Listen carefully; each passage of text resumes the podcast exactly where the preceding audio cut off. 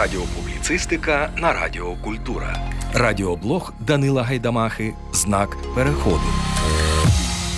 Мене звати Данило Гайдамаха, і разом із Радіо Культура ми шукаємо вичерпні відповіді на невичерпну мовну дискусію. Якщо ви це слухаєте, це знак, ваш знак переходу. Дедалі більше жінок обіймають посади, які ще донедавна стереотипно вважалися суто чоловічими. То як назвати жінку, яка керує літаком, видобуває вугілля чи має власний бізнес? Фемінітиви знаходимо ще в перших письмових джерелах на території України. У руській правді є такі фемінітиви: госпожа, кормилиця, ремественниця. У повісті минулих літ читаємо заступниця, ключниця, наложниця, начальниця. Ще з прадавніх молитов до нас дійшли форми владичиця та цариця. Тож фемінітиви для української мови є традиційними та звичними. А от ігнорування фемінітивів спричиняє казуси і непорозуміння. У Запоріжжі офіцер поліції разом зі своїм чоловіком локалізували пожежу. Такий і схожі заголовки можна було побачити в новинах. Насправді ж, у новині йшлося про офіцерку поліції, але через ігнорування фемінітивів могло здатися, що в Запоріжжі вже легалізовані цивільні партнерства чи одностатеві шлюби. Для того, щоб вживати фемінітиви грамотно, використовуйте словники. Зокрема, раджу історичний словник фемінітивів української мови авторки Марії Брус. Знак переходу. Ви слухаєте Радіо Культура. Також не біймося творити нові форми, якщо потрібних немає в словниках. Для цього в нашій мові є спеціальні суфікси.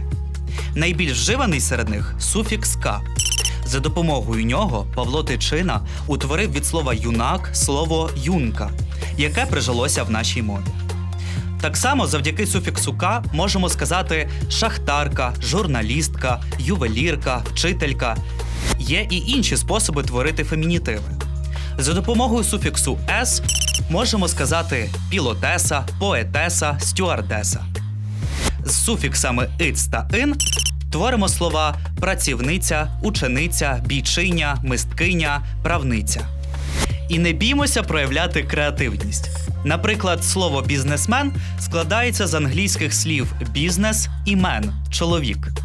Замість додавання суфіксів для утворення слова бізнесменка ми можемо натомість сказати бізнесвумен чи бізнеследі, а ще краще підприємниця. Якщо до деяких слів важко звикнути, шукайте синоніми. Наприклад, я знаю, що багатьом не подобається цілком звичайне слово посолка, послиця чи послиня. Якщо це ваш випадок, спробуйте говорити амбасадорка чи пані посол. В українській мові багато інструментів для творення фемінітивів, адже вони є традиційними та звичними і не мають в собі жодних зневажливих відтінків, як, от, наприклад, в російській мові. Це в них редакторша чи докторша може звучати образливо, коли ж для нас редакторка і лікарка є абсолютно звичними словами. Тож, чим швидше ми позбавимося чужих мовних маркерів, тим різноманітнішою і вільнішою буде наша мова. А якщо ви дослухали цей випуск до кінця, це ваш знак переходу. До зустрічі! Ви слухаєте Радіо Культура.